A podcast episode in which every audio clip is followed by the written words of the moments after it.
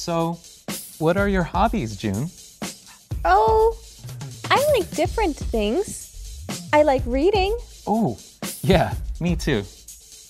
I like riding my bicycle. Ooh, me too. I also really love swimming. Do you enjoy swimming? Well, no, I don't like swimming. Oh, well then, I guess I'm happy because I don't either. I mean, I think swimming is terrible. And and that well, I'm it's just- glad you don't like swimming.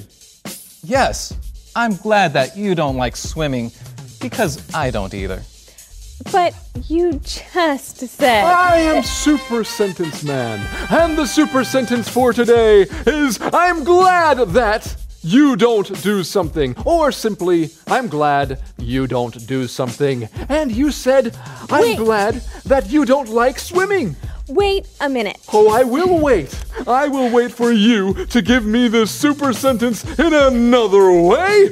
June, do you think you can? Uh, okay, sure. I'm glad that my parents don't travel too much. I'm glad that my parents don't travel too much. Super!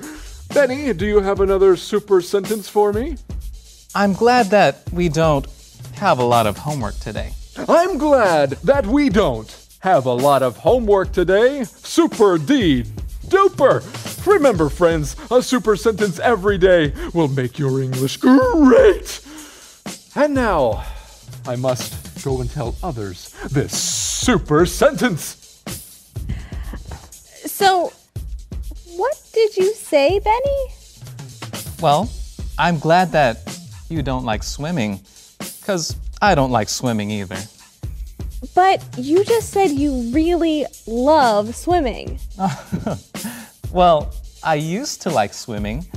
Then I found out that you don't like swimming. So now I don't like swimming. Just like you. How old are you?